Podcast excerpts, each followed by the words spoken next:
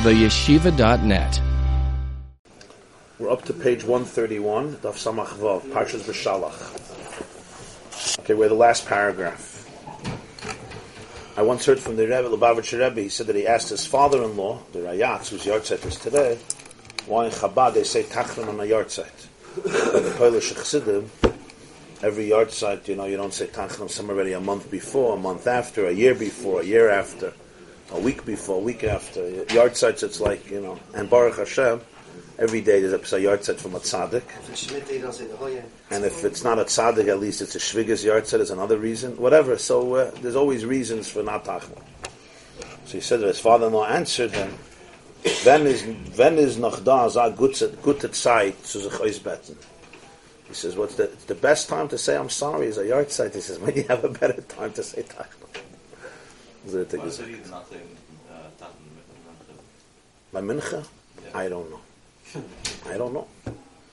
I never understood that. After sunset, I understand. Nighttime is not a time of tachnun because it's a time of din. The middle of the day, I don't know. I don't know. I don't know. It's because usually mincha is later, so that it just carries over when you daven earlier. I'm not sure Maybe why early the- minchas don't have tachnun. Right. Just people are used to not saying. That's what I'm saying. I don't know. Okay. I mean, I, did, I mean, you should technically say. Of course, yeah. you should say tachnun every day. early. It's I'm part saying of davening. if you're not davening that late. It's a beautiful thing. I don't know what people have against tachnun. It's one of the nicest things. It's, its ability to, to be accountable, to take a, to, to uh, take accountability for your life, to say I'm sorry. It's a beautiful thing. Imagine a, ma- a couple would have a ritual every day for six minutes. They discuss what the mistakes that they made. It would be a wonderful thing for a marriage. No? Every day, the wife, the husband would say, "Not today. It's the yahrzeit of the shviga. Not tomorrow." That's what we always. Not today. Not today. Not today. Not today. Not today. Okay, Shabbos, you don't do it. A Yom Simcha, you don't do it. I'm saying, what's? Uh, I don't know what people have against tachma so much. What's the? It's a very nice thing, tachma. So if you listen to the words, it's very nice. Kizavnu, latznu. You think about the times that you lie, the times that you're cynical, the times that you uh, betray. It's very, it's a very good meditation, tachma. And it's also interesting that God, like He likes it, like you know, twice a day. It's like I'm good, yeah. In other words, it's the idea that making mistakes is part of being human. That's why we institute that the chatchilah is a time to say I'm sorry. We should say no, we're all perfect. Why are we saying I'm sorry? So someone can admit. Huh? That's, That, that's the problem. The problem is not that you make mistakes. The problem is uh, Yeah, so it's- I think the day I got engaged. My, my, my brother gave me a shmooze. I have a wise brother, so he told me. He said, "I just want to tell you one thing. Don't try to be perfect." He says, "I know you. You won't be. You're going to make a lot, a lot of mistakes. You know nothing about how to be a husband. Nothing. You're going to do everything wrong." this is a, a, a brother's encouraging words. He says, "The only thing I say to you is don't be perfect. Just be accountable." When you make a mistake, don't run away. Don't run away physically and don't run away emotionally. Just be accountable. Don't be perfect, just be accountable. That's tachnun. Don't be perfect, be accountable. Especially according to one of the Yezrushas that we say we because we blame it, we blame God too. Ah, yeah.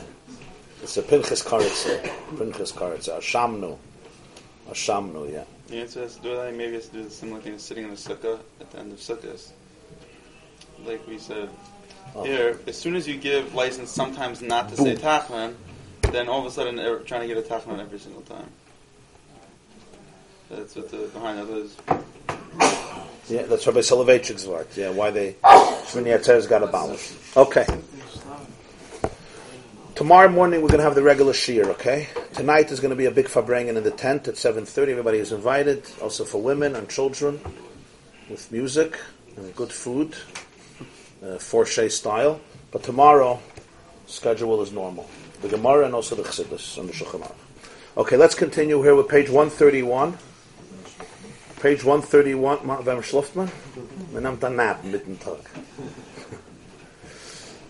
The last paragraph, Samach Vav, the first column. V'hine yesh oid b'chinas lechem.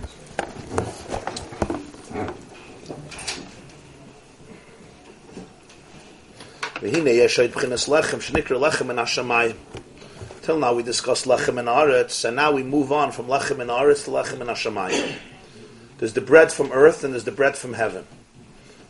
V'hainu lechem shel haman, and this was represented by the bread of the manna, which is of course the story of Parshas B'Shalach, which is the connection between this Maimer about Lechem Mishnah and Parshas B'Shalach. So he finished with Lechem and Aretz, and now he goes off to Lechem and Hashemayim. Let's remember what was the summation. What's Lechem and Aretz? Lechem and Aretz is the bread that we eat from the earth.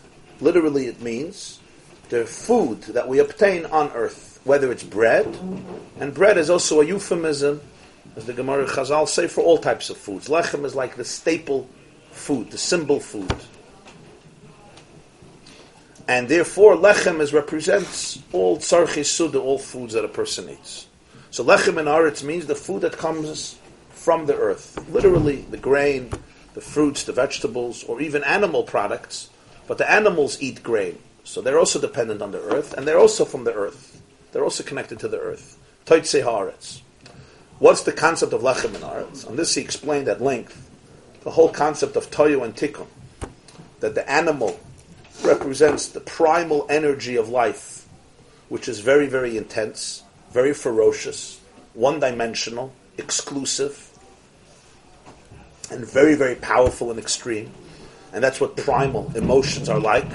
That's the animal, even in the human being. Animals have one specific nature, and they don't deviate, and they don't negotiate it, and there's no diplomacy, and there's no compromise. And this is the animal in the man, and the animal that we see in the jungle. As he says, the animal has no hiskalulus, no integration. Every min, every species has a teva bifnei atzmai. In the Lashon of the Balatanya, it has its own contained, powerful nature, and it does not negotiate, compromise. I am who I am. And that's the primal instinct of the animal. Again, the animal in the human being and the animal in the world. That's the world of Tohu and it generates, it begins, it commences, not generates, it originates.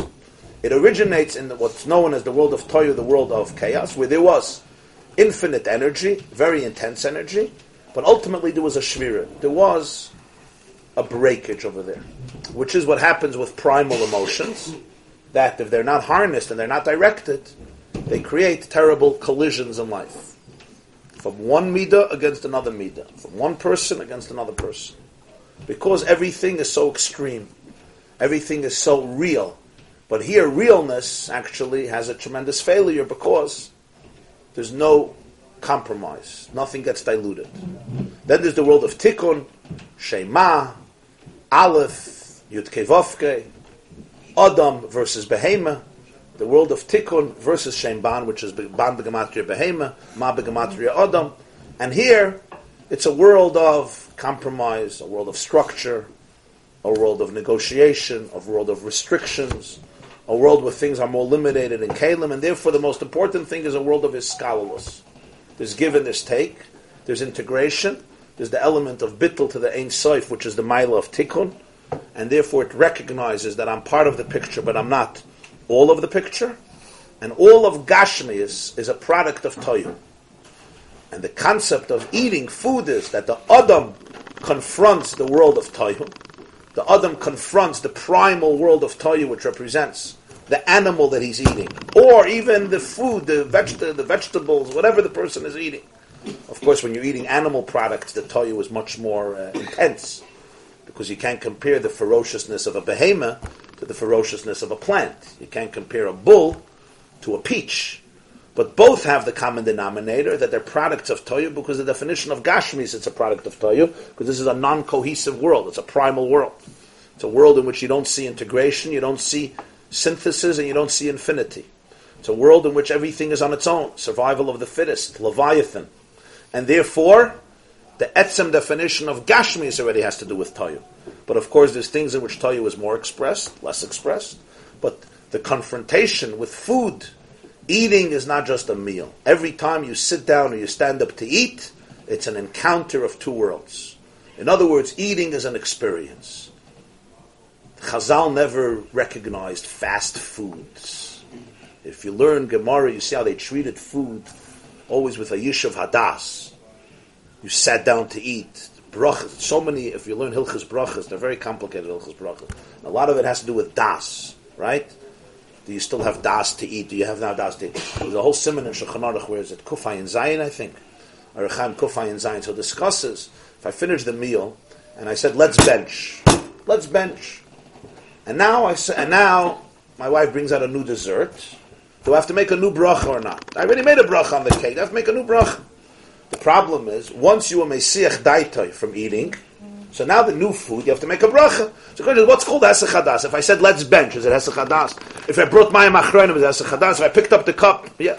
So we go through the different things. So I once asked a big Rav, I said, you know, people always, at the end of a meal, say, okay, let's, let's bench. And then food comes. So he says you have to understand. We live in a generation, there's no das. It's not called das. The Chazal believed when somebody said, let's finish the meal, they meant it. Today, when somebody says, let's finish the meal, they don't mean it. They're going to see something tempting in front of their eyes, it's all over. So he knows Nobody means what they said. It's not a gather of das. It was not a bad observation. In other words, it's not a serious conviction, let's finish the meal. I'm bored, so let's finish the meal. The moment you'll stimulate me with some more poison or sugar, the meal is not over. I don't really have what to do. I'm not in control of my life. The food is in control of my life. If real then the bracha is not a bracha either. okay. In a chinami.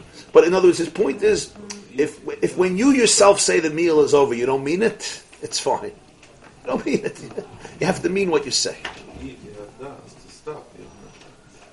Yeah, that's not called das. Yeah, it main das. The Gemara says it main das Havdalah Menaya. That's why Havdalah is an atachayin adam das.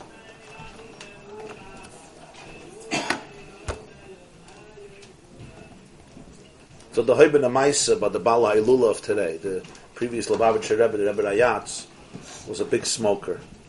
Like, uh, like in his times, you know, people smoked, and they smoked socially, everybody smoked. So uh, he was here in America, he escaped the Nazi occupied Warsaw in 1940. He came here in March, Adar, Tess Adar Shady Tafshin, settled in New York. And uh, so uh, that's when they really started to find out about the damages of, uh, of, uh, of, nicotine, tobacco for the lungs. So he had a doctor who came to visit him. And he said that he had a lot of health problems, a lot, very serious health problems. And he said, with all the discoveries recently, I want to suggest that you have to uh, you have to, to slow down on your smoking, quit smoking. 1940. He's sitting in his office. It was on 770 Eastern Parkway on the second floor. That's where he moved to. So the doctor's talking and explaining him everything. In the middle of the conversation, the doctor takes out a cigarette. takes out one. Of course, he gives one to the Rebbe, and he takes one for himself, and then he takes uh, a match to light up. That was the derech. It was like today, a cup of water. Yeah, I mean, you take, I take. I mean, that was the it was part of social etiquette. Social etiquette. You took out a cigarette, you gave it to the person. So the Rebbe looks at him and he says, uh, "What's this?" He says, "It's a papiros. It's a cigarette." So he says, "I don't smoke. I don't smoke." So he's looking at "You don't smoke?" It's like a joke. I'm coming here to explain to you. You have to stop. You have to quit. You have to slow down. He smoked a lot. He says, "Till you came, I smoked. You explained to me that it's damaging. I don't smoke." And that was it. he never had another cigarette. That then he didn't take a cigarette. The doctor was looking at him and was like, okay, there's a lecture and then there's implementation of the lecture. And that could take seven, nine, twenty years, right? That's because we don't really have control over our lives. We don't have control. But you told me it's damaging. I believe you that it's damaging. It's over. I don't smoke. That's a type of uh, of control that's very profound because that's when you could begin to live. Actually, you make decisions. A decision is a decision. And you make deci- You have a compass. Basically, you run your life. Nothing else runs your life.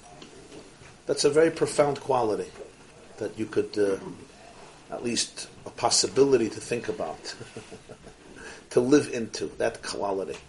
But that takes a lot of toikef adas, conviction, and also a certain confidence. Like you're in control of your life. You're really in control of your life. Most of us, we're like victims to circumstances, always reactive, rarely, rarely proactive.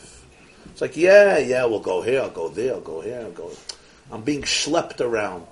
by an emotion, by an instinct, by an addiction, by a craving, by a habit, by, by a ritual, by somebody else, by, by okay, let's go here. In this life, there's no let's go. The question is what uh, what I'm supposed to be doing. So I'll call upon him in the world of tikkun. When when a person eats, there's a confrontation of two universes: the world of tikkun and the world of toy. But the unique idea here is that tikkun needs toyu as much as toyu needs tikkun. I need my primal self as much as my primal self needs me, because that's who I really am. Deep down, toyu represents the true, intense energy of life, but it needs the sublimation of tikkun. And when tikkun meets toyu, it has the ability to sublimate the sparks of toyu back to their original source, which gives a whole new energy, momentum, and chius to tikkun, which it doesn't have on its own, because over there the energy is much more diluted and much more compromised, and that's the kavanas, the kavanas ha'achila. That when the kalim of toyu, the vessels of toyu which are broken, are sublimated through the world of tikkun, which incorporates them and brings them back to their original source. So because the shirish of toyu is deeper than tikkun.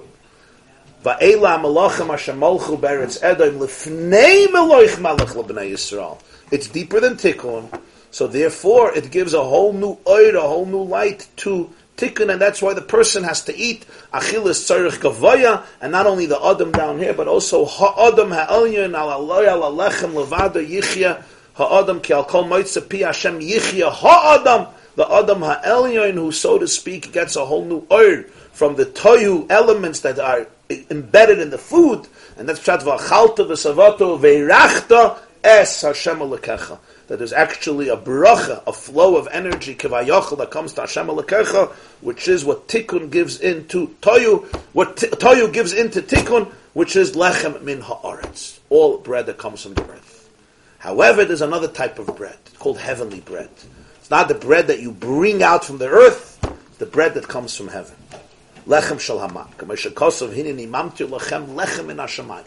The expression in Parshas Beshalach is, I will rain on you bread of heaven. What an interesting expression. I'm going to rain down on you bread from heaven. Inyan tal, de. Torah describes in Parshas Ba'aloischa the, the, the man that it's ka'ein ha-bedoilach, like a crystal. Bedoilach is crystal, so the Zoyar calls the man tala de bedulcha. Crystals of dew, or dew crystals. Crystals of dew. It says the man came down in the morning with a, a, layer of dew over it, a layer of dew under it, which is the source of uh, of uh, yes, the map on the bread, and there under and over the bread, and because the lechem mishnah is of course a zecher to the double portion of man that used to come down on Friday, double portion for Shabbos, and that's why we have not one loaf of bread but two loaves of bread during the meals of Shabbos, and you have the layer on top and the layer under it. Vatal shichva satal Zohar calls the man tala de bedulcha. Bedoilach again is crystals, little crystals. Kamashakasav atal shichva satal the dew cover the man. What does this mean? Hine aman yared b'schus Moshe. The Gemara says, Sechta Tainis, the man came down the schus of Moshe. He had three components. The clouds were in the schus of Aaron, the water, schus of Miriam, the Erish of Miriam, and the man was b'schus Moshe when Miriam and Aaron died. So the clouds disappeared, the wine, the water disappeared. That's why they needed water. That's why there was a war against the Jews, and it all came back ultimately b'schus Moshe. But it begins the man is b'schus Moshe. What is Moshe? Moshe, we already learned in a previous maimer. Moshe says v'nachnu ma in Parshas Beshalach. What are we? When the Jews attacked Moshe and Aaron, he says v'nachnu ma ki salinu aleinu. What are we? You look at me and you think that I'm a dictator, I'm a tyrant, I'm your king. He says, I'm just a conduit. Moshe's ma shabachachma. Moshe represents chachma, but he represents the quality of ma in chachma. Chachma is made up of two words. Chavches mem hey. Koyach ma. The koyach of what? Moshe represents ma of chachma, v'hainu etzem shema. The core of Shema, which, as we said, is Yudke Vovke when it's spelled out fully with alephs.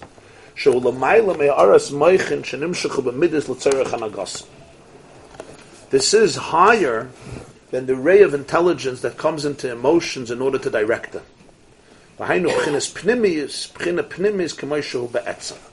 Moshe represents Moichin not the way it directs the midos, but the way they are essentially. That's why by Moshe it says kvad peh or kvad loshen.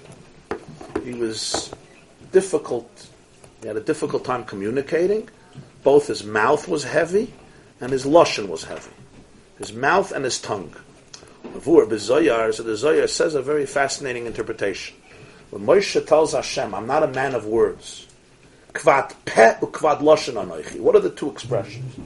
Kvat peh means I have a heavy mouth. Kvad loshen means I have a heavy tongue. They both apparently mean the same thing. I can't talk. Does it mean that Moshe had a stutter, like some say? Does it mean that Moshe just had an inability to communicate? Some people can't communicate. Does it mean that Moshe had a speech impediment? There's different interpretations. But the Zohar says, Kvad peh hainu shabal peh. Kvad loshen hainu shabiksav. Kvat peh relates to Torah Shabbal peh, the Torah that comes through the mouth, the oral Torah that comes through the mouth. Kvad peh. Kvad loshen is Torah Shabbiksav, which is written. Torah Shabbal is, of course, a Torah that wasn't written. The Torah that was given over verbally and orally from mouth to mouth, from teacher to student to teacher to student, generations after generations, until Rabbeinu Yehuda Hanasi felt the need to transcribe halacha in Mishnayos, and a few hundred years later to transcribe all of halacha in Gemara, Talmud Yerushalmi, Talmud Bavli, all of the Midrashim, etc. But it's essentially a Torah of the mouth. Torah Shabbat is, of course, a Torah that's written, not on the mouth, but it's written with the Lashon, the language on parchment. So Moshe says, you want to send me to take the Jews out of Egypt and to give them the Torah. Kvat peh, I am not suitable for peh, Torah Shabbal peh, but Kvad Loshen also for Torah Shabbat What does this mean? This is the Zohar says. So the Alter Rebbe explains. Very heavy idea here. Kishoirish Moshe Hoya b'pchinas pnimius Abba. The shoirish of Moshe's neshama is what's called in the language of Nister, the language of Kabbalah and Chassidus, pnimius Abba. Abba means a father versus an ima, a mother. Pnimius means the pnimius of the father, which means the inner core, not the outer, the inner. Abba is always a euphemism for chachma. Ima is always a euphemism for bina. Chachma is represented by the seed, the semen of life that the father contributes, and bina is represented by the mother who takes the seed, integrates it, and it fertilizes within her body, and it develops into a fetus, and over nine mm-hmm. months it becomes a full-fledged fetus, Bezer Hashem, and then there's birth. In the process of the human soul, you have the father, which is Chachma, you have the mother, which is Bina, and you have the child, which is emotions. The child is only born from the mother, not from the father. But without the father, you don't have a spark, you don't have the sperm, you don't have the seed of life.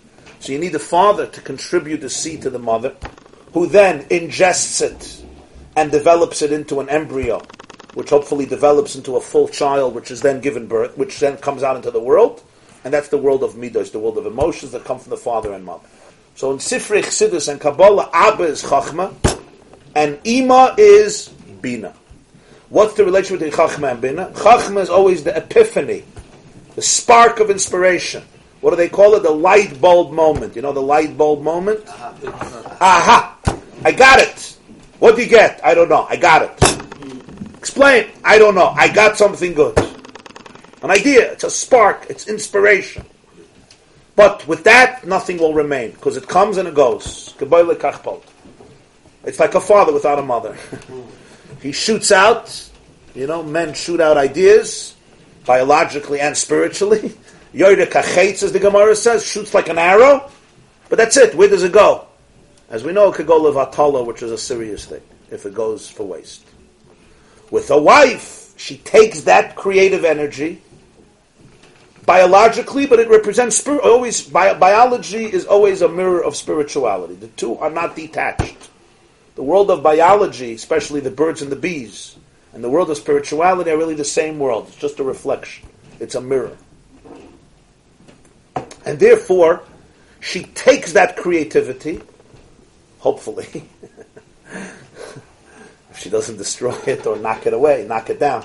But she takes the creativity, absorbs it, and turns it into a something, something real. But for this, they have to work together closely. Huh? Yeah. Ab- Abba and Im have to work. In a person, what does this mean?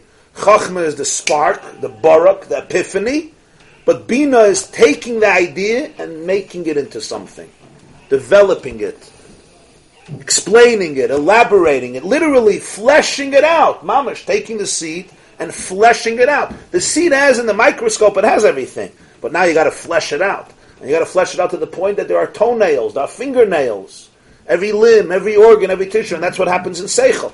Chachma, you're learning a shtickle Gemara, it's very, very hard. You learn it again, again, you don't understand it, and then suddenly, boom, you have an insight, but that insight is always a few words, it's very brief, now you have to develop it, elaborate on it, explain it, decipher it, and then you can write it down, you can give it over, you can teach it. If you don't have Bina, the Chachma just goes away. It's mamish like a lightning. If you're in pitch dark desert, and there's lightning for a few seconds, there's a tremendous brightness, but if you don't do anything with that, it's going to go away as fast as it came, and it's all over. Edison said, all invention is 1% inspiration, 99% perspiration. Chachma is inspiration, Bina is perspiration, schwitzen. But in Chachma itself, you have what he calls Pnimius Abba. There's Chitzonius Abba, there's Chitzonius Ima, and there's Pnimius Abba. What is this? He says, Shoyrish Moshe B'chinas Pnimius Abba K'moshu Be'etzem. It's Chachma the way it is in its own core, essentially. L'mayla meha'aris ha'moichin b'midas shel ha'torah. Kosher, Posel, Tahir, Tameh, Zakai, Chayev. He's beyond the ray of Moich in the way it ex- expressed in the midos of Torah. Lekach Amar Kvad Pe Uchvad Loshen Amoich. When we learn Torah, Torah is of course Moichin, it's wisdom, but it's Moichin that directs behavior. Every sugya, this is kosher, this is possible. This is tahir, this is tameh. This is good, this is bad. This is mutter, we just learned Hilchah Shabbos. This is mutter, this is asr. This is benat b'divrei seifrim. This is a lechatchilah, this is a b'diyevet, this is a chumrah, this is a kol, this is zakeh, this is chayev. It's all based on wisdom. It's all based on principles. It's all based on ideas. But that's called ha'aras ha'moichin, not moichin be'etzem. It's the intelligence that guides emotions and behavior. It's the intelligence that leads, it navigates direction. It's the GPS of emotions. That's not called pnimius abba. That's called chitzonius abba. Everything has two dimensions to it. The pnimius of it, the chitzonius of it. The pnimius of it is who you are vis-a-vis yourself. The chitzoni is who you are vis-a-vis others. In other words, how you impact others. It's two separate things. One is called your external self, and one is called your internal self. Your internal self means who you are vis-a-vis yourself. No one even knows about it. Sometimes not even you. The chitzonius self is who you are you vis-a-vis others. Meaning, how do you impact others? What you mean for others. Why is that called external? Because really it's very external. Because it's only that aspect of you that means something to others. For example, imagine uh, somebody once said he wants to die, so he should just be able to hear the obituary. Because he wants to hear what people think of him. How do you think of yourself, and how do you compare it to what people think of you? If people have to talk about you, and you could actually witness it, most of us don't have that opportunity. Right? There was, they say there was a Yid who died, he wanted to hear a hesped, so he went into the box, and they started to do a hesped. So somebody said at the hesped, he never ate broccoli, he never ate spinach, he never ate cauliflower because of worms. So and he gets up and he says, and coleslaw too. He wanted to be moisef, you know, make sure. Don't forget the coleslaw. But what you, what people say about you, how much does it have to do with you? Even if it's emes what they're saying, even if it's completely honest, it's that aspect of you that they are gaining from. Let's say you have a teacher, let's say you have a, a rebbe, let's say you have a leader, let's say you have a father, an inspiring figure. So when people talk, they talk about that aspect of what they get from him. What does that have to do with his essence? He can't live off that. So there's your pnimius is who you are vis-a-vis you. Your chitzonius is who you are. You are vis-a-vis others, and that's called your external self. Your external self means that aspect which other people can gain from and appreciate from. Now that can be tremendous and momentous, but legabe your pnimius is called chitzonius. Reb Mendel of Vitebsk, Reb Mendel Haradaka, the Pri Haaretz, he was a Talmid of the Maggid of Mezrich. His Talmidim said, could you show us a tzaddik nister? Could you show us a hidden tzaddik? He says, yeah, me. They said, you're not a nister. We all know you're a tzaddik. He says, as achun vei, as mein zitkes volt gewen wiffel ihr weist. You hear? Woe unto me if my righteousness was as much as you knew it. That's my tzidkis. In other words, I'm a tzaddik nista. You don't know who I am. Tzaddik nista doesn't mean somebody that doesn't know about. He lives in an attic for 99 years, right? Oscar Wilde once said, such a cynical line, you can, also, almost, you can almost think he was Jewish. He said, the best feeling in the world is to do something anonymously, and then everybody finds out. It's the best feeling in the world. We type at Tzaddik Nister, you live in an attic somewhere for 69 years, right? And then you call in the Chevra Kaddish a few hours before you die, and you give up as Ashma Yisrael, and then for hundreds of years they talk about this Tzaddik Nister. The Kotzker Rebbe said that the Yetzirah flacked even when you're dying.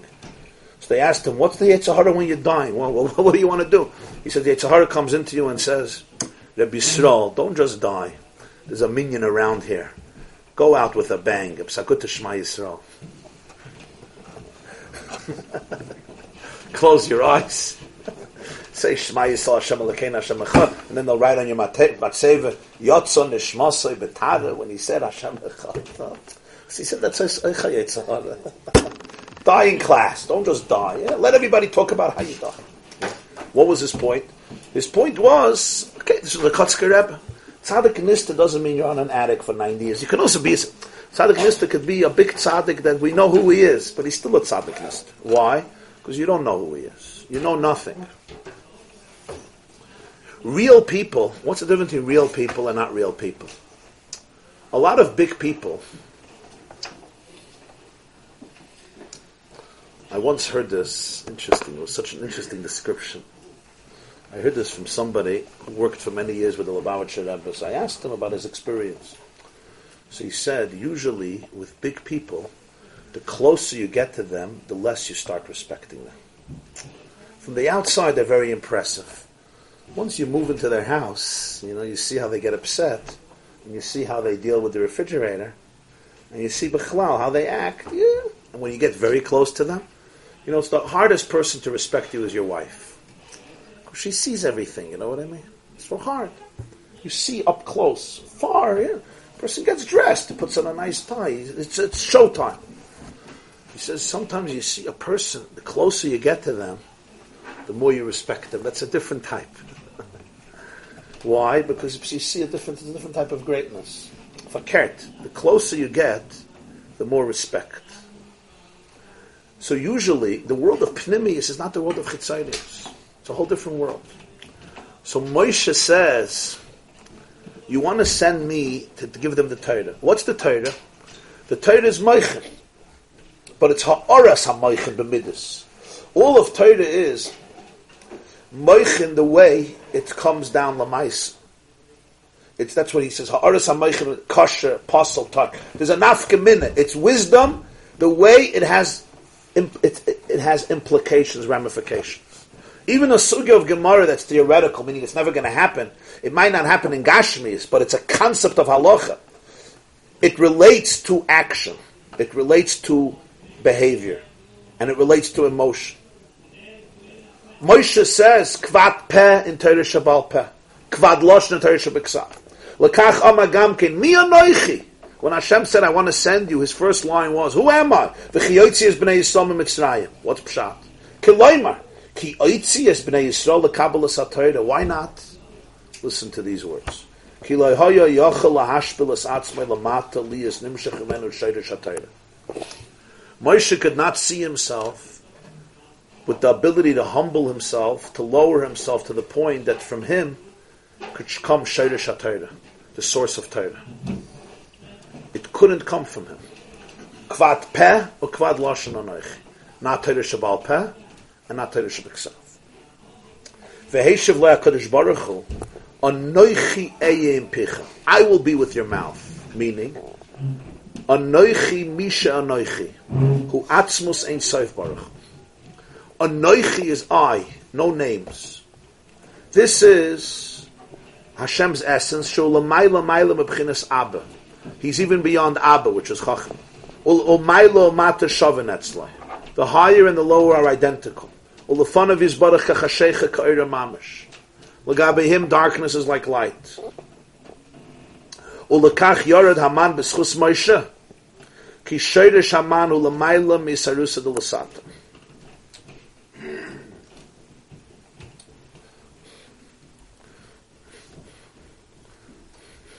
You thought Toya was hard.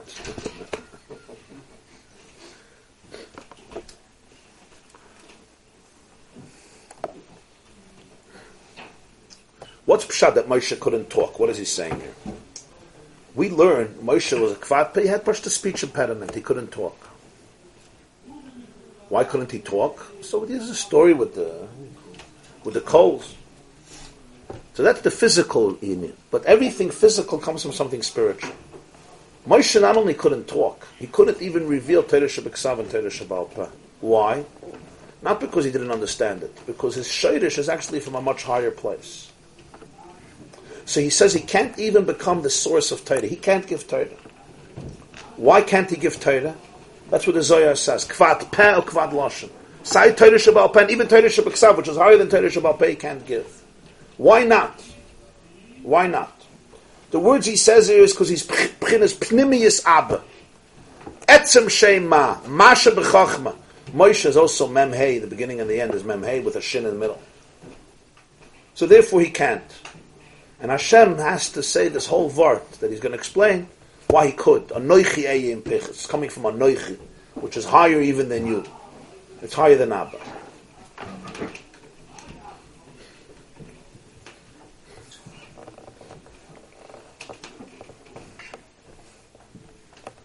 Generally speaking,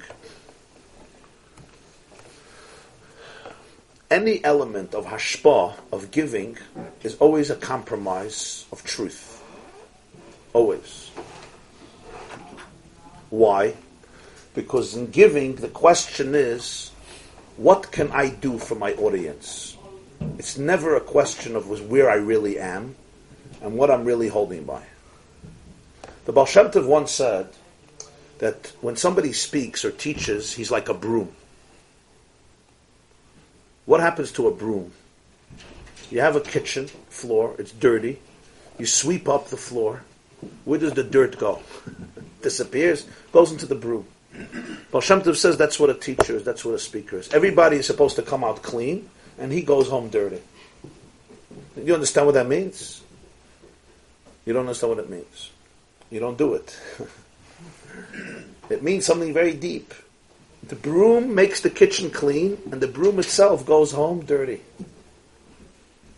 In other words, what means life for others is death for him. What he gives to others and cleans them up, for him, he becomes much more filthy from this. Why? Because he takes it all in. So you have a stick bit of a tragic situation. Because the real communicator, what is he doing? He's trying to clean up people's energy, people's light. He's trying to give them light and clean up the mess, clean up toxicity. Where does it go? Where does it all go? It gets absorbed. So it's actually a very big yirida for him. They say there was once a woman who came to a Rav, and she spoke to him for three hours about her problems. At the end, she says, You're brilliant, and you're also a miracle worker. The Rav says, Why are you saying a miracle worker? She says, I came in with a migraine headache, and it's gone. You made it disappear. He said, It's not gone, it just went to me. it's not gone, nothing is gone. Yeah. There was a therapist, I read Dr. Plotkin, he was a big therapist, psychiatrist, and psychoanalyst. So there was a new guy who came in for, for the office, a new resident. So he sits the first day, and they walk out of the office together, six o'clock at night, they walk out. So Dr. Plotkin says, Nu, how was your day? He says, I don't know how you're doing this for 50 years. He says, what's the problem? He says there were eight patients here today, and everyone tells stories, and you have to listen and concentrate. He said, I'm platzing. One day I'm platzing. He says, How are you doing this for 60 years, listening to people 60 years? The brother said, Who's listening? Who asked you to listen? You, you, nod your head and you take a check right to you, and you, tell them, I'm sorry, I understand your pain. This is what insecure people go through. That's it. You gave a diagnosis. Yeah. But all these anecdotes, it really points to one idea, and that is, the Baal Shem said it's not simple, you go and you communicate. Communication is a form of Mesiris Nefesh. What do I mean a form of? It's completely going out of your space, going into other people's space, and asking not what you want to say, but asking what they need to hear. It's a whole different is true. It's a whole different thing. Ask not what you want to say. Ask what they need to hear. The Panim Yafa says, says in Masechta Chagigif, a Rav is like a Malach, you should learn Torah from him. If not, not. Im a Rav a Malach Hashem tzvakas, yivakshu Torah mepiyu. If not, not. What's Pshat? What mean a Rav is doimel a Malach Hashem tzvakas? The Panim Yafa says an unbelievable word. Every teacher has to know this. It says the difference between malachim and neshamas is malachim are oimdim and neshamas are mahalchim. When asati lecha mahalchim bein oimdim ha'ela, the pasuk says in Zecharia. A neshama moves, a neshama grows. A malach stands stationary. In this world, you can grow, you can transform yourself. Angels, they grow, but it's all in a predictable orbit. So he said, a Rav has to be doimel malach Hashem tzvakas. What says? I'm teaching Baba Basra. I'm teaching Baba Kama. I learned Baba Kama, the Rosh Yeshiva learned Baba Kama how many times? Maybe 150 times. He has a classroom. What's his passion? To give us a deep pilpul to reconcile two Rambams. It's like a Geshmaker Bakiveg, a Geshmaker Chaim, Geshmaker Baruch Ber, a Geshmaker Naftali, Geshmaker Shmuel, whatever it is. Yeah, Geshmaker Nachem, where you come from. So uh, that's what he wants to do. The problem is the boys can in Zetz and can Rashi, they can't read a Rashi like in many yeshivas. So what did Rosh Yeshivas do? He gives a pilpul mit a shagasayim, mit a mit a. It's a lebedik and freilich, but that's not what they have to hear. They don't even know what he's talking about. So a good Rav has to be a malach, an oimid, not a mahalach. You want to express yourself, you want to grow, but then you're not a teacher. Then you should sit and learn for yourself. If you're a teacher, you need to be able to be there for your students according to their capacity. So for you, it's a form of paralysis. You're actually restricting your brilliance and your creativity and your full expression of ideas because it's not what they want to hear, what they need to hear, or they're capable of hearing. Actually going down to their level and repeating something which for you doesn't constitute growth. You're an oimid. He says, Rav Hashem. Such a teacher you learn from. Somebody else you're not going to learn from. You're not going to learn anything. He's busy expressing himself. What does this really mean? This really means all hashpa is a form of self-obliteration. Why? Because you want to know why I teach? because real communication means you have to completely suspend who you are and tune in to the soul of the people you're talking to. Now, in therapy work or spiritual work, you know this. It's all about listening. It's really listening to where the other person is and not treating them as your patient or somebody coming from your pers- looking at them from your perspective, really tuning into their world. And that's not an easy transition. It's a very tough transition. It's very easy not to. It's very easy to get stuck over there. But the point is, real hashpa is always chitzayni. It's not pnimius. If it's pnimius, it's not hashpa. It's expressing you vis-a-vis yourself. Chitzonius here is the idea that the person actually is asking how I am relating to you and what do I have to give you in order for you to be able to get what you need. And by definition, that means my external self. Not external in the terms of fake. That's not what external here means. External means in terms that it's not about capturing my full intensity as I am with me. It's not about that. Torah Kavayachal also has these two levels. Torah that we have, the Torah that we know, is a Torah that's called Chitzonius Abba, not Pnimius Abba. Why Chitzonius Abba? Because it's God's wisdom, infinite wisdom, the way it's relatable to humanity. God tells me what to do. But Moshe was in touch with the core of wisdom. And with the core of wisdom is kvat pe, kvat loshen. It's. Not I don't want to, I can't. I can't detach myself. I can't become a malach. I can't detach myself from that level of energy to be able to come down to a place where I can give Torah. Mi anoichi. Not mi anoichi as I'm a nobody. Mi anoichi verkehrt. Mi anoichi, I'm not the, I'm not the right person for this. Moshe couldn't talk because he was always listening. To talk, you have to stop listening. You know, when you're listening to something very intently and somebody says, what is he saying? What is? But you know if you lose any words, you're going to lose it. Shh. Tell me what he's saying. Once you finish listening and you absorb it, now you could start giving. When you're in a state of Kabbalah, you can't be a mashpia. In Hilchas Melicha, you have Aidi the Tarid Lamivla Loy Polit. When you're absorbed, you can't emit. It's two separate things. Why? Because when you're absorbed, you have to suspend yourself and just listen to that which is above. When you emit, on the contrary, you have to assert yourself and you become the teacher figure. So whenever you become the teacher figure, it's actually your lowest level. You understand? When you're a student, you're much more real than when you're a teacher. Because when you're a student, you're opening yourself up to something that is beyond you. When you're a teacher, you're becoming a source for something that is under you. So you actually lowered yourself to be able to become a mucker. When you're a Talmid, you're actually in a much higher space. When you're a Makabel, you're in a much deeper place than when you're a Mashpia. Because a Mashpia means I'm the giver. Makabel means I'm the taker. What am I taking from? I'm taking that which is higher than me. Moshe was always in that state. So he's kvad pek, kvad loshen. He can't talk. He can't communicate. And he can't be the shayrish of Torah. Why? Because the shayrish of Torah is the wisdom of infinity, the way it informs finiteness. But Moshe is plugged into infinity itself. Moshe Hayireh, because he's plugged into infinity itself, so therefore he can't be a shayrish to give to finiteness. Because the whole Torah is the way Abba comes down into halacha. In other words, the way it navigates society. It's God's wisdom, the way I could relate to it and say, ah, that's what you're saying. But Moshe is tuned into the core of the wisdom itself. When you're tuned into the core of the wisdom itself, it's to transcendence. He says, Kvat pad, it's nicht mir. I'm not the wrong, I'm, I'm the wrong person for this. I'm the wrong person. Hashem doesn't argue with him, because he's right. Hashem doesn't argue with him. Hashem introduces him to another reality, which is going to be the reality he's going to be discussing. The reality we call the man, lechem and hashemayim. How do you give bread from heaven? Daf Samach Vav, Amud Beis, uh, column 2, Samach Vav, Beshalach, page 131.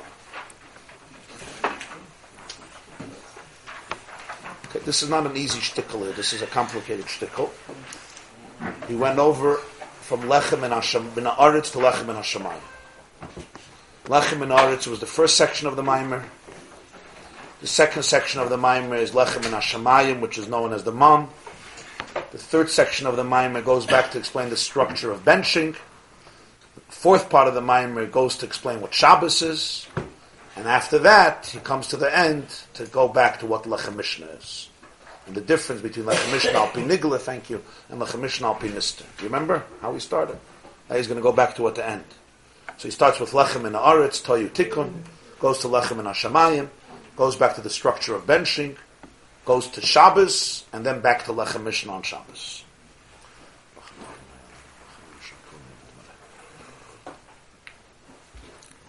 So Lechem in Aretz was the whole idea of Toyu and Tikkun explored in the previous shiurim in the beginning of the Maimer. Then he begins, begins the process of Lechem and Hashemayim, which is discussed in Parshas B'Shalach. The Zohar calls it Tala de B'dulcha, the dews, the, the dew of crystal. And uh, the Gemara in Taanis that the man came B'schus Moshe Dafka. And for this he explains something about Moshe Rabbeinu, who tells Hashem he's a kvad peh, and he's a kvad loshen. he has a heavy tongue and a heavy mouth, which the Zoya, the Raya Mehemna, fascinatingly says he has a heavy mouth and therefore he's not capable of communicating Torah Shabbal Peh. He has a heavy tongue and he's not capable of communicating Torah Shabbat And the way the Alter Rebbe understands the Zoya, the way he understands it is that because Moshe, to quote him, is Etzem Shema, because he's Etzem Shema, or as he, what he calls here, Etzem HaMoichin, or Pnimius HaMoichin, or Pnimius Abba, all the words of Etzem HaMoichin versus Ha'oras HaMoichin, the Pnimius versus the Chitzonius, he's not capable of lowering himself to the point that he becomes the shirish of Torah, the source of Torah, whether Torah Shabbal Pan, even Torah Shabbat Because of Moshe's unique soul, which is Etzem Abba, Pnimius Abba, which is the Etzem HaTorah, not the Chitzonius HaTorah.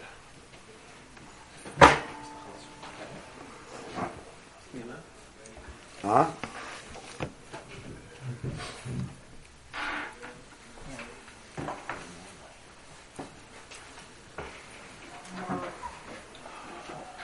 So what does Hashem answer him?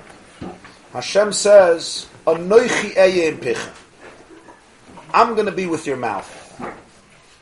Moshe says, Mi anoichi. I can't do this. He says, I'm going to be with your mouth. Who's anoichi? Anoichi, says, is atzmus ein. It's the essence of the ein which is even beyond Abba, it's even beyond Ma, it's even beyond Chachma, it's even beyond Etzam Chachma and therefore the highest and the lowest are identical. Darkness is like light, and hence, because of Noichiyayim Picha, you could be the one who gives us Torah. And hence the man comes down b'schus Moshe, because this is reflected in the man. Let's see further inside, where he explains more. Kishoder Shaman, the line starts Haman. Kishoder Shaman, ulamayla misa the source of the man is different than lechem in aretz. It's lechem in hashamayim. What makes this earthly and this heavenly? Literally, bread is comes from flour that you knead with water that you bake in the oven, and the flour comes from grinding kernels, which grow in stalks of grain, whether it's wheat or barley or spelt or oats or rye, the chameshes minei or essentially any other food, whether it's a bean, hmm. whether it's a fruit, whether it's a vegetable. This is all mina aretz. It's all from produce, from grain, fruits, vegetables. Basically, tzeimeach that grows from the earth. Lechem and The manna comes from heaven. Lechem and hashamayim. When you think about it, however, one second. Who is the one who created the whole process of lechem and aretz? It's also heavenly fruit. What allows the, the, the, the, wheat wheat stalks to develop kernels? That can be ground into flour, that can be kneaded with water, and then become consumed as lechem. It's ultimately also in Hashemayim. It goes through the aretz. The manna just comes down. But the truth is that the distinction is much profounder. It says, what, what are we, what's the distinction? He says, Hamanu l'mayla misarisa l'asata. The man transcends the hisoirus of the mata, the arousal of below. Shabisarusa l'asata, sarusa l'ela. Lechem in the process is the arousal from below creates an arousal from above. What does this mean? Hainu. Kimebchines habirurim de toyu nimshechu hamad me'oides a toyu. You know what Rosh Tevis hamad is? Nimshechu hamayin duchrin me'oides de toyu. From from the birurim. Birurim always means from separating, selecting, refining, elevating toyu, you access the masculine waters, Mayan are waters, Dechar in Aramaic is Zachar versus Nukva, feminine, Mad versus Man, Mayan Duchrin are the masculine waters. You access the masculine waters, meaning the flow, the energy flow, the spiritual orgasmic energy flow from the lights of Toyu. We explain that's lechem in haaretz. The process happens on earth. Every piece of food, animal product or any gashmi, ultimately is rooted in a very, very deep place of energy. But it went through the whole nefillah that we spoke about, the whole breakdown that we spoke about. And therefore it's unrecognizable, and it needs the Adam who is cohesive and integrated and balanced and connected to the divine in a conscious way, to look at the Tayu and be mevarer it. And birur is always a struggle. By definition, avoida of birurim is an avoida of struggle because everything is mixed. Mixed here doesn't only mean physically. Mixed means psychologically. When everything is mixed up with each other, basically to find the kernel of truth is difficult because you have to chip away on all of the shells, on all of the layers until you get it. And it's a struggle. It's a struggle, first of all, to be able to identify it, and second of all, to actually separate it. Even if you identify it, to actually disregard that which you have to disregard, and embrace that which you have to embrace. Both are very difficult. The greatest work, internal work, is from the confusion, it's avoidance abirurim, to be able to identify that which you have to identify, and to be able to actually do something about it. That's called birurim of Tayu. When you do that, what happens? You bring back Tayu to its original source, which is the Oiris of Tayu. And remember, those Oiris were much more powerful than the Oiris of Tikkun. The problem is the Oiris could not live in the Kalim.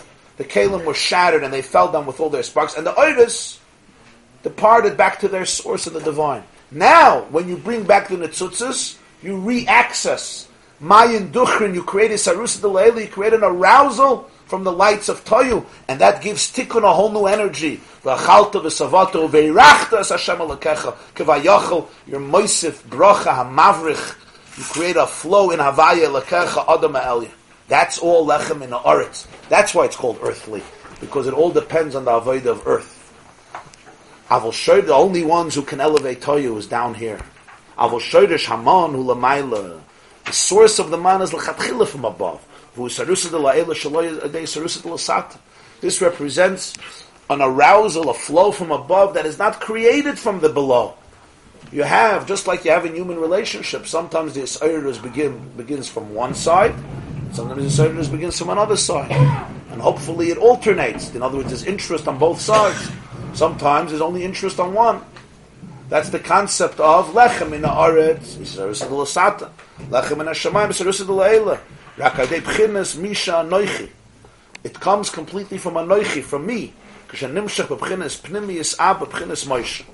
Anoichi Eyem Picha. Hashem says, I, me, my essence will be with your mouth.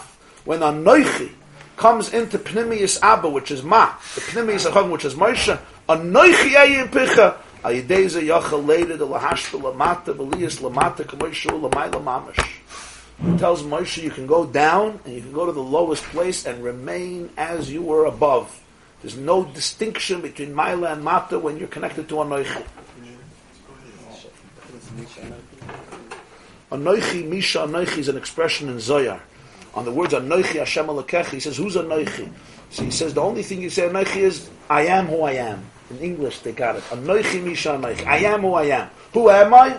I can't tell you who I am. I am who I am. That's the best thing I can say about me. Huh? Anoichi Misha Anoichi. It's an expression of Zoya. I am who I am. I am what I am, actually. So when Moshe says, I can't do this, mi anoichi, mi anoichi, the answer is, I, this is not me, and the reason is because he's higher than it, not because he's lower than it. He's higher than it. His neshama is not made for this. His neshama is not made for communication. His neshama is made for absorption. That's the whole distinction between pnimius and chitzonis that we explain. That everything, you see, we live in a, we live often in superficial realities. So we have to always expand our models. The one thing that you cannot, uh, uh, that cannot coexist with Torah and Lakuta Torah is superficial definitions. It just doesn't, uh, doesn't work together.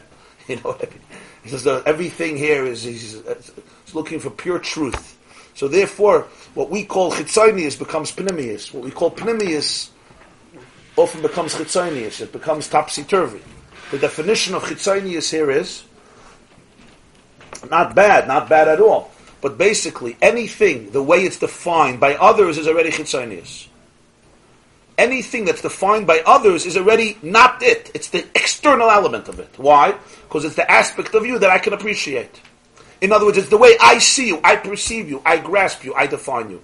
That's called your chitzonius. What's your pnimius? Your pnimius is the relationships of something vis-a-vis itself. but the way it's defined by others. In other words, the way it inspires others. Moshe Rabbeinu as a teacher is the chitzonius of Moshe Rabbeinu. And that's really the difference between a real leader and a pseudo leader. Or I would say an ordinary leader and a great leader. An ordinary leader, his greatness is defined by his leadership. Real great leaders, their inner life is much richer than anything anybody knows about. In other words, the day they become ice leaders, their life actually begins, it doesn't end.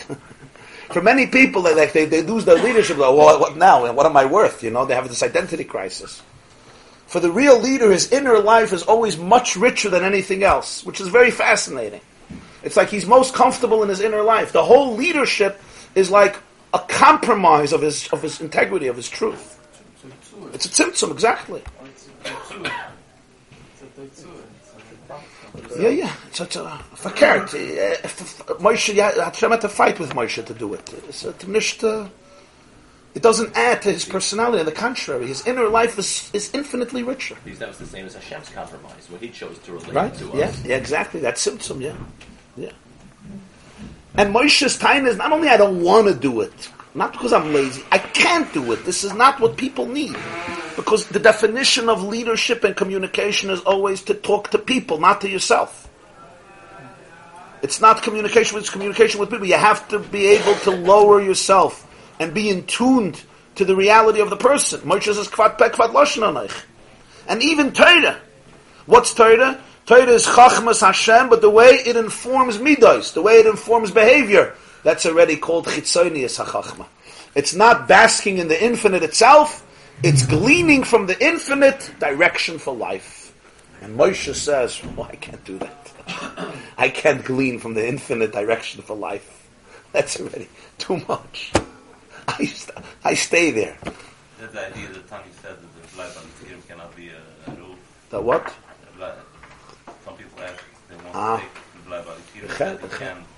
Hear. because it's He's higher. He's busy absorbing, not not giving. So, chitzoni is here. Chitzoni doesn't mean it's, not a derogatory term. Chitzoni is it's, nothing. Chitzoni is here means again the way something or any a person becomes a source of inspiration for something else. That's called as chitzoni.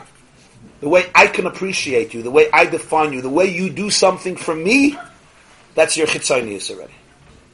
And that journey of you going out of yourself into a source of teachings or inspiration is a journey from your pnimius to your chitzonius. And the pnimius is always infinitely more rich than the chitzonius.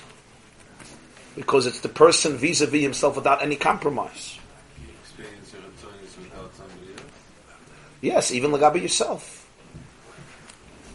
The way you I describe myself is already my chitzonius. The way I speak about myself to myself is my chitzonius, not my opinions. Oh, that's a tough one. You have to stop speaking to yourself about yourself in order to know yourself. As long as you're telling yourself who you are, you don't know who you are. You're telling yourself who you are. You're like the audience. You're watching yourself. Okay, I'm this, I'm this, I'm that, I'm that, I'm that. Huh? Or convincing, or you're convinced already. He's con- he's convinced already.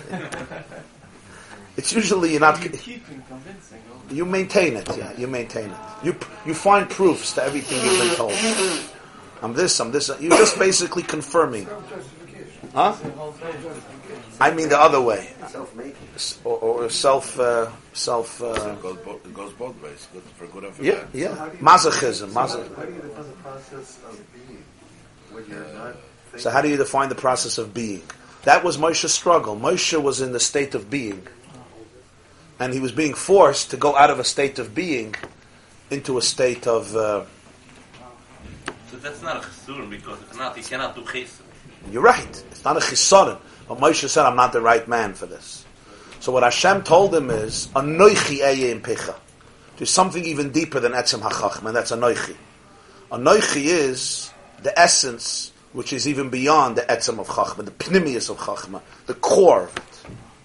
That's what he says, Anoichi misha anoichi legabehim kachashecha ka'oira.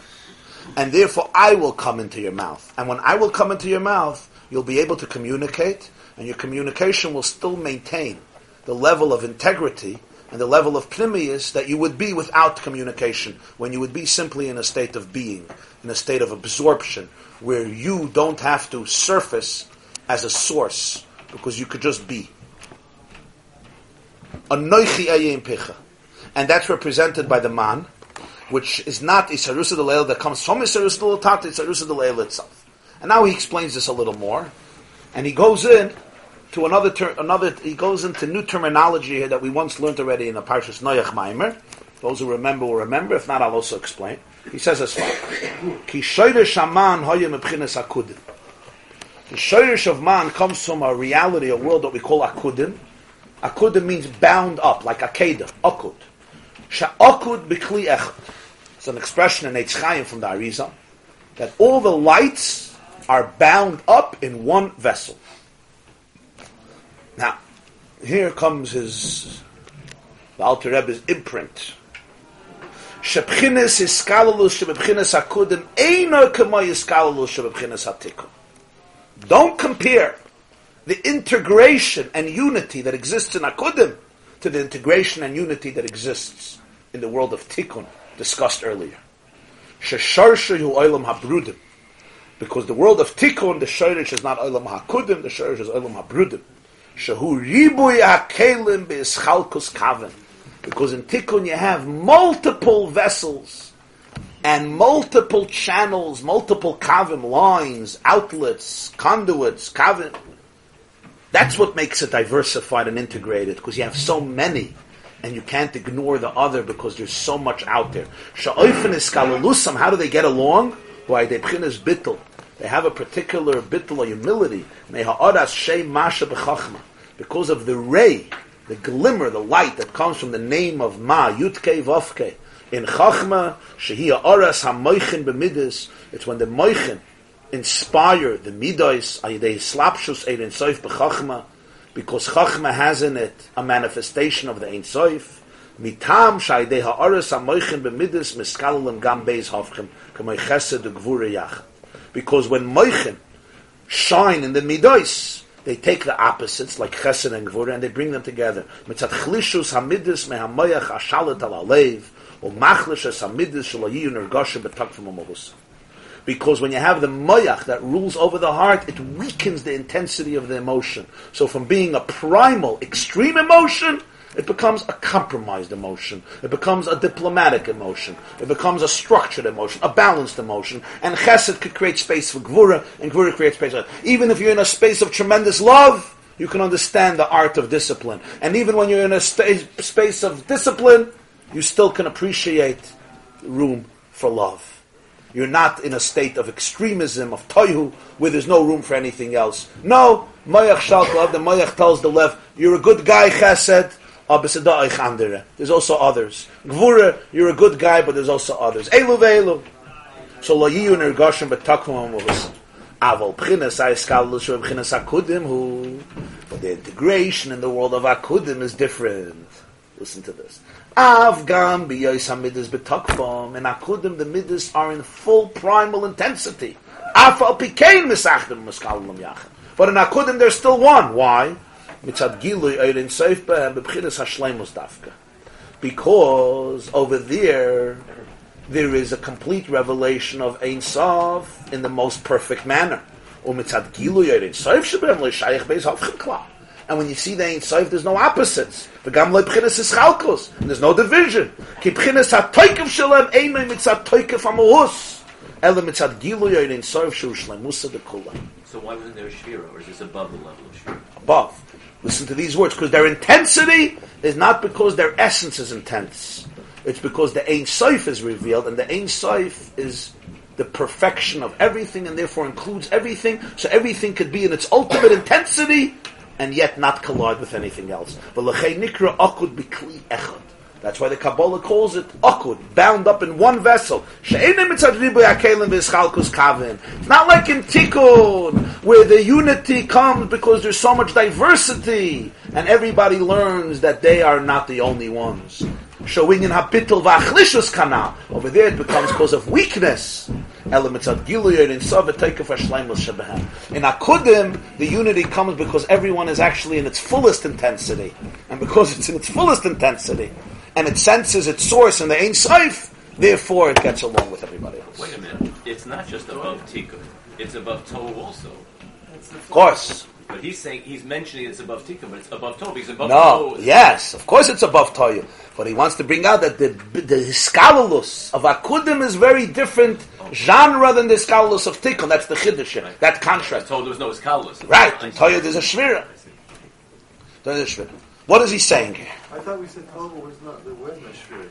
I thought we said Tohu, that they're, they're The each shvira a, took a, a thing to itself, and it can't accept.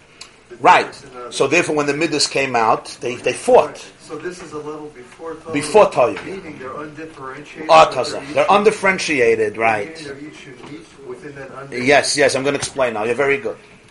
In, in, in the story of Yaakov Avinu with the sticks and at the end of Parshas Vayetze, it's usually when most kids shut down in Chumash forever. When you go through those sticks, you know, Akudim, Nakudim, you don't know what hit you over there with the sheep and the water. So one of the expressions that's, that's used there constantly is Akudim, Nakudim, and Brudim. Literally, Akudim means bound up, Akudim, which is basically a line that connects, a line that encircles the sheep. Nikudim is polka dots. Nikudim. What's Brudim? Brudim is, Brudim is, uh, I guess could be translated as integrated. Integrated. What's Pshat integrated? Integrated is, you would have uh, uh, dots, but there would be a line that connects them. In Eitz Chaim, the Arizal says that Yaakov Avinu wasn't just busy with sticks. Yaakov Avinu was, Zoyer says that that's how Yaakov put on tefillin. The whole avodah with the sticks was basically avodah of Hanachas tefillin, it was a different type of tefillin. But the point there is that Yaakov was uh, accessing energy. He was tuning into energy. What energy? Akudim, Nekudim, and Brudim. Three worlds. There's the world of Akudim, the world of Nekudim, the world of Brudim. In the in the Lashon of the Baal HaTanya, Akudim precedes Toyu and Tikkun. Nekudim parallels Toyu. Brudim parallels Tikkun. Whenever you hear in Chassidus, Atzilas, Bria, Yitzira, Asiya, that's all post Tikkun. Atzilas, Bria, Yitzira, Asiya, it's all post Tikkun. It's already Olam HaBrudim. Olam HaNekudim is before Atzilas. And Olam HaAkudim is even before that. Akudim, then Nekudim, then Brudim. And this is all post Tzimtzum. Now, let's just define the three that are Negeya here that he's defining here. Why is it called Akudim? We explained many times that all of creation is a marriage between Iris and Kalim. Energy and containers. Everything in the world. There's the oir, the passion, the energy, the creativity, and the keli, the container. The facilitator, the administrator, the implementation of it. That's oir and keli. There's usually ten oiris and ten kalim because there's ten spheres. Chachma. There's the oir of chachma, the kli of chachma. The oir of chesed, the kli of chesed. The oir of gvura, the kli of gvura. Everything has oiris and kalim. In Olam HaAkudim, there's no differentiation. Eser Oiris, Akudim B'Kli Echad. It's bound up in one vessel. There's one vessel that contains ten lights, which is difficult to understand, because if it's ten, so why is there one vessel? By definition, every light has its way of expressing itself, but that's Akudim. Next level is Nikudim. Nikudim is there's ten lights and there's ten vessels. But as he said before, it's Zeh Tacha Zeh. Each one is completely independent. And that's why there was a Shvira there. First of all, the Oir and the Keli couldn't get along, and each Oir couldn't get along with the other one. Each Keli couldn't get along with the other one. Because each one, as he said, was infinitely extreme and primal, and its Toikaf was so powerful. Vayimlach, Vayamas, Vayimlach, Vayamas, Vayimlach, Vayamas. All seven kings of Toy who die before the next one takes over, they can't coexist. Vayimlach, Vayamas, these are the Malchi Edom Lefnei Meloich Malach Lebnei Yisrael. What's missing here? What's missing here is Tikkun. Now there's going to be a new world. The new world is the world of Tikkun, where there's also ten, but there's integration. The Iris are smaller, the Kalim are larger, and there's unique respect for diversity. What he calls here is Chalkus Kavim. Everything is diversified. Everything is fleshed out. There's details and nuances. And each Kali understands the value in the other. Why does it understand the value in the other? Because its own intensity is weakened. It could see a different perspective. And because it could see a different perspective, it can coexist. Not only coexist, it could be enhanced by the other. I enhance you and you enhance me, as we discussed, the jigsaw puzzle, the symphony, the art. It's the art of symmetry, the art of, of synthesis, the art of integration, the art of diversity, the art of kibitzelam elakim asa es ha'adam. It's male and female together. I am not in the image of God when I am me. I encounter God in the face of the stranger, in the face of the one who's not me. That's the power of tikkun, which he says has ha'aras ha'moichin. What he says here, moich shalat al alev, an awareness that informs emotion. And. So there's ten oidis and ten kalim, but here the kalim are large, the oidis are mitzumtzim in the kali. They're not so primal, they're not so intense, they don't collide, they don't destroy each other. This is a world of balance, a world of correction. It's called tikkun. Tikkun means a world of lit- litakain. Toyu is chaos. Ha'aretz oisa soyu v'avoyu. And the way he teaches ha'aretz oisa soyu means, by definition, everything in Eretz is toyu, everything in Geshem is a result of toyu. But there's a big difference between akudim and brudim. That's a big difference. And that's what he's saying. The man, Lechem and Hashemayim, was rooted in Moshe Rabbeinu, the, the pchin of akudim, versus Lechem and Haaretz, which is a synthesis of tikkun and toyu, which is brudim and nekudim.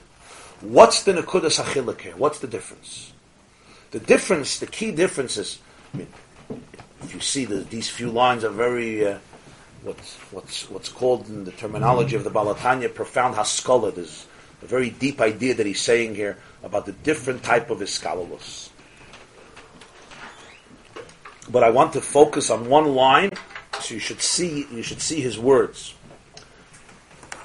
One, two, five lines from the end of the paragraph, he says, in akudim lo shayach beis hafchim v'lo yischalkus ki b'chines ha-toikev shalahem einu mitzat toikev ha-mohus ela mitzat gilui oirein soif. Toikev means intensity. Toikev, takev, strength, right? Toikev, intensity, very power, power. Its power is not because its essence is powerful, it's because oirein soif is revealed. Akudim, yeah.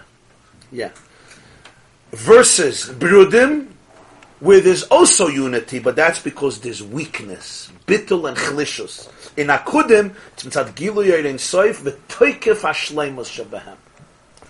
So you have intensity in Akudim that's similar to Nikudim, but there's no breakage. Why not? Why not? We just explained.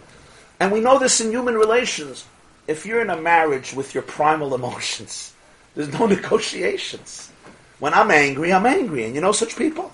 When they're angry, you don't talk to them for seven, eight hours. If you can go to Hawaii for a few weeks till he sobers up, ma toivu. You don't want to see them. And sometimes people will tell you, you know, I didn't have my coffee yet. You don't want to talk to me. I'm, I'm still, I need, I need three hours to land. I'm not. Sometimes people are like very, you know, they're like instinctively honest with themselves. Most of us learn at a very young age, especially Ashkenazic Jews, to suppress instinct.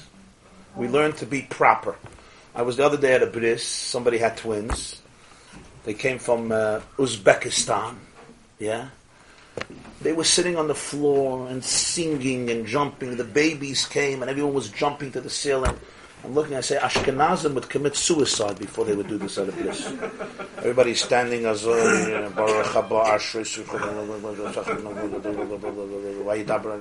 right. Everybody's proper and make sure the tie, the tie is this.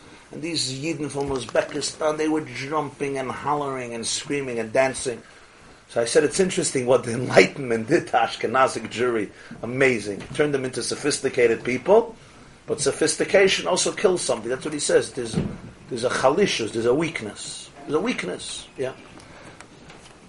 I'm not, I'm not, I'm not here judging uh, sociological, uh, making sociological judgments on Sfardim versus Ashkenazim, but there's a certain passion that you see by Sfardim that Ashkenazim don't have, in terms of emunah, in terms of heritage, in terms of a lot of things.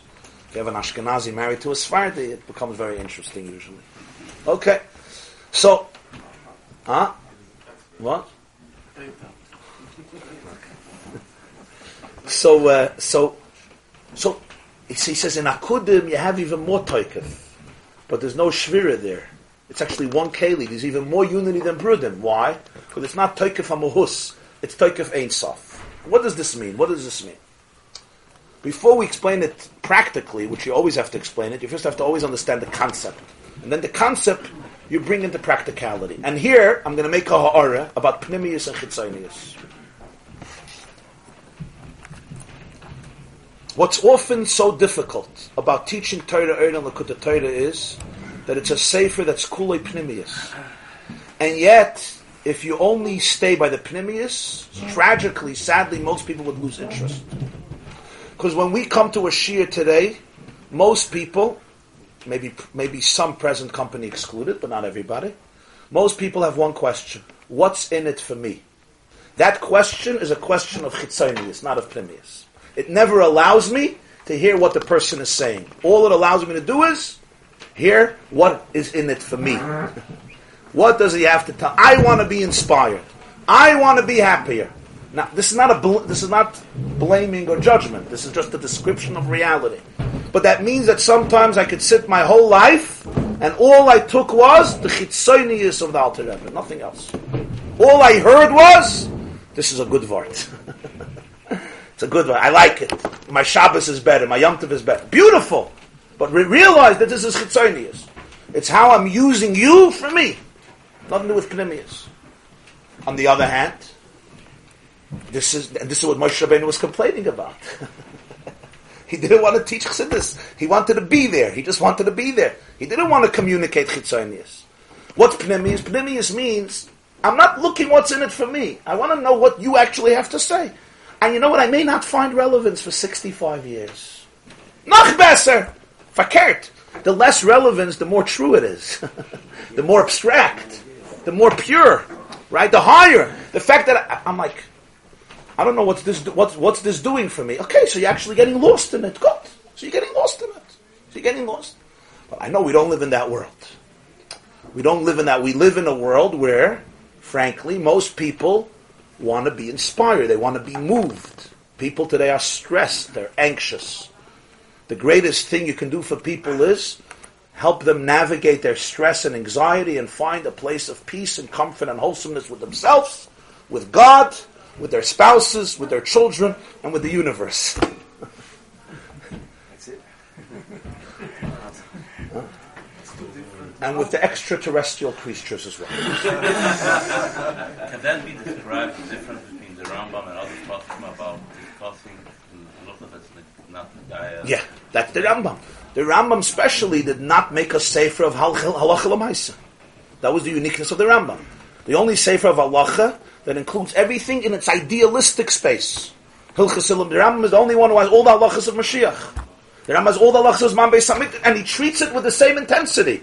In Shulchan Aruch, it's halacha l'maisa. What a Jew has to do today. The Rambam, he'll treat Hilchas Shabbos, yeah, and the carbonis that weren't around by the Rambam already for more than a thousand years, the same exact intent. There's no difference. Pesach, he talks to bring Yeah. Pesach the table. And Rabbi Salah Rabbi Yoshe Ber says that the Rambam suddenly forgot that he was living in Egypt. That's what he says, yeah? He says he forgot where he was living. Suddenly, suddenly he's in Yerushalayim. Hilchis Chametz Matzah, how he starts describing the Karban Pesach, the four kashas, the five kashas. You know what I'm talking about? That shear. So, okay, yeah, I mean, it's a, it's a dogma. Here I'm talking more in, in terms of Avodah Hashem and Ruchnius, but it's a different, Pnimius is different than Chitzonius. Pnimius is different. I'll tell you a deep Maisa. It's, it, it's a Chassidish Maisa though, so you have to have, uh, you have to have a certain sensitivity to it. You know what I mean? It's a, it's a, it's a, it's a, it's an Edel Maisa. I'm telling you. So if you don't understand it, it's fine. It's an Edel Maisa. I hear this from the Bala Maisa. It brings out something. It brings out something very deep. Just to give you a little context, so you'll appreciate the Maisa. The Lubavitcher Rebbe had three types of letters that he uh, wrote. He had what they call in the jargon of Chabad a michtav prati, a michtav kloli, and a michtav kloli prati. Now, before you get confused, I'll explain to you what it is. It's not complicated. Michtav prati means an individual letter. You write him a letter, he writes back an answer a letter, which he wrote uh, probably two or three hundred thousand mastama over his years, not non-stop, every day, hundreds of letters. Today there's already, I don't know, uh, I mean, 35 volumes, and it's only letters that are not so private. Anyway, that's a private letter, private letter to someone. Then there was a Michtav Klali. Michtav Klali means a few times a year, Rosh Hashanah before, Rosh Hashanah before Pesach. He would send out a general letter, like a message that he felt was relevant, addressed to the Jewish people. And then there was a michtav klali prati, meaning it was for individuals, but it was generic. What's pshat generic? A few times a year, let's say Hanukkah time, the Rebbe would sit down and write down a message, some thoughts. A page or two pages, say about Hanukkah, about something in the Parsha. It was an idea, an idea in Avodah Hashem, an idea in Yiddishkeit, an idea, an idea in, in, in, in Chassidus, an idea in Halacha, whatever it was.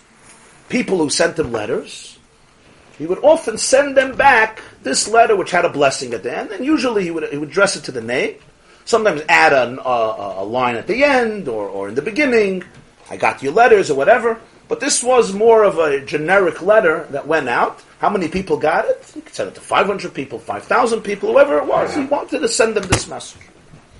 So his secretary once told me, Rabbi Groner once told me, that there was a Yid who uh, sent the Rebbe a letter. So again, if it was a personal question, you have to know to do this. The generic letter wouldn't help. But if it was more uh, a toichendik letter or just notifying, so this Yid wrote a letter. So the Rebbe tells Rabbi Groner, send him, send him the michtav klali prati, send him this uh, letter. So he sends it to him. So he gets it. He comes to the office and he gets it, and he uh, he makes a sour face. So he says, "What's the sour face?" He says, "I wanted." Uh, Personalized. I wanted a persoonlijke, I wanted a personalized letter. I don't know what he's sending me. In. So, I just remember growing. I don't know why he decided to tell this to the Rebbe. it's good he did because you'll hear the response. So he tells the Rebbe that this Yid is upset. Said, why is he upset? He said he wanted, uh, he wanted personal, a personal letter, not.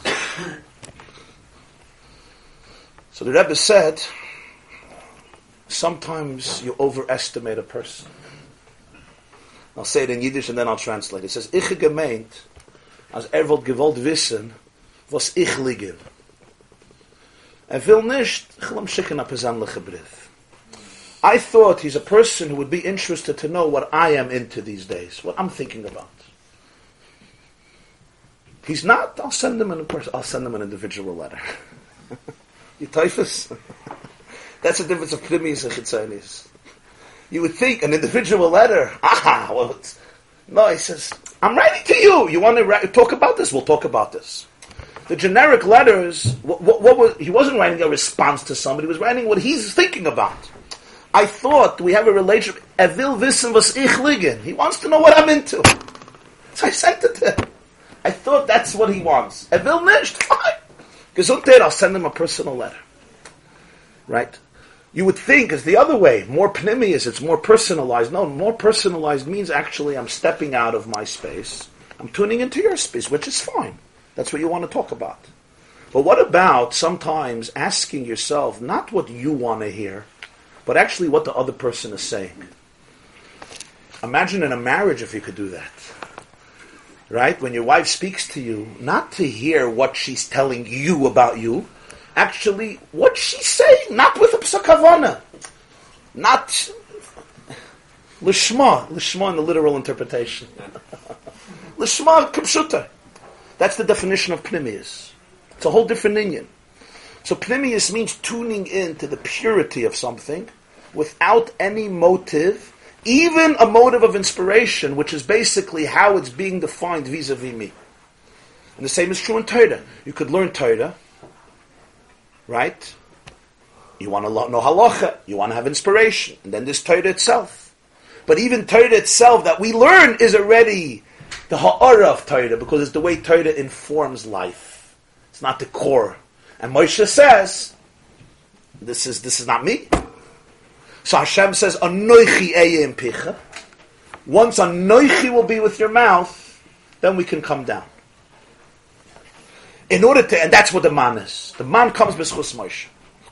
In order to explain this, he says, for this we have to understand the chiddush of Olam ha'akudim versus Olam ha'brudim. The achdus of akudim versus the achdus of brudim. It's a different achdus. One is an achdus because there's a lot of kalim. And everyone gets along with the other because they're weakened. What makes them weak? He says, moyach shalit alev. Awareness makes primal emotions weak because it gives you perspective. It tells you relax. You're not the only animal in the jungle. This is what's called negotiations. This is political science. How did humanity has struggled with this? How do you create a society that's normal when everyone has conflicting interests and you don't have ishas re'eyu chayim bloy? What do you do? Socialism was one way of dealing with it, right? Capitalism, democratic systems, monarchies. It was all different types of systems. The Roman system, the Greek system. How do you create systems? You have a million people living together. Everyone has interests. How do we live and let live? And yet work together but not work together? And the truth is, it's very tough. One of the greatest questions in politics and in running a country is what's the balance between Yachid and Tzibur? The rights of the individual versus the rights of the collective. It's one of the most difficult challenges. Most of us, we already grow up in a country, and America is a Malchus Shel Chesed, is a lovely country, despite the, all the all the challenges here. But it's a it's This is Gufa what a lot of Supreme Court stuff revolves around. yeah very- yeah exactly one of the biggest questions. First Amendment, uh, etc. What's the rights of the Yachid, and what are their limits? Do they have limits? America was based on the Yachid. That was the Chiddush of America, for the people, by the people. The monarchy, the Maluch, is based on the Melech. It's not the Yachid. And the Melech, Kevayachal, is the Tzibur. Communism and socialism, there's no Melech. There's only a Tzibur. There's only the people. There's nobody else.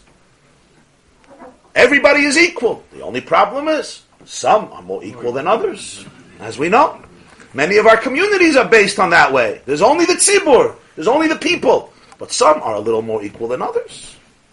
Right? So that's a very, very powerful question. What are the limits of the Yachid? What are the limits of the Tzibur? A lot of Yiddishkeit, a lot of Hilchis, Hilchis Malachim, Hilchis Sanhedrin, Hilchis Malchama, a lot of the halachas of tzedakah all revolve around this question. What does Yiddishkeit embrace? Do we embrace the ethos that the individual will reign supreme, or no, the tzibur reigns supreme, and you have to surrender? Does the yachid surrender to the tzibur? Does the tzibur surrender to the yachid? In many situations, people struggle very heavily with this. They grow up in a very uh, collective atmosphere where there's only community. And one day they look in the mirror and they say, Did I ever exist? And will I ever exist? And do I exist? And it creates a lot of pain. A lot of pain. Because nobody ever told me that I exist. They always told me that you are a screw that keeps the bookcase together. That's your function. And the moment the screw goes away, huh? Mikra Tov, you're a screw. But Mikra Hara, what are you? You're not a screw, but the opposite. Okay. You're not the hammer, you're the nail. Okay, one of the two. So this is the question. It really originates in these three worlds. Akudim, Nekudim, and Brudim, as we will Be'ezer Hashem explore. This class is brought to you by theyeshiva.net. Please help us continue the classes. Make even a small contribution at www.theyeshiva.net slash donate.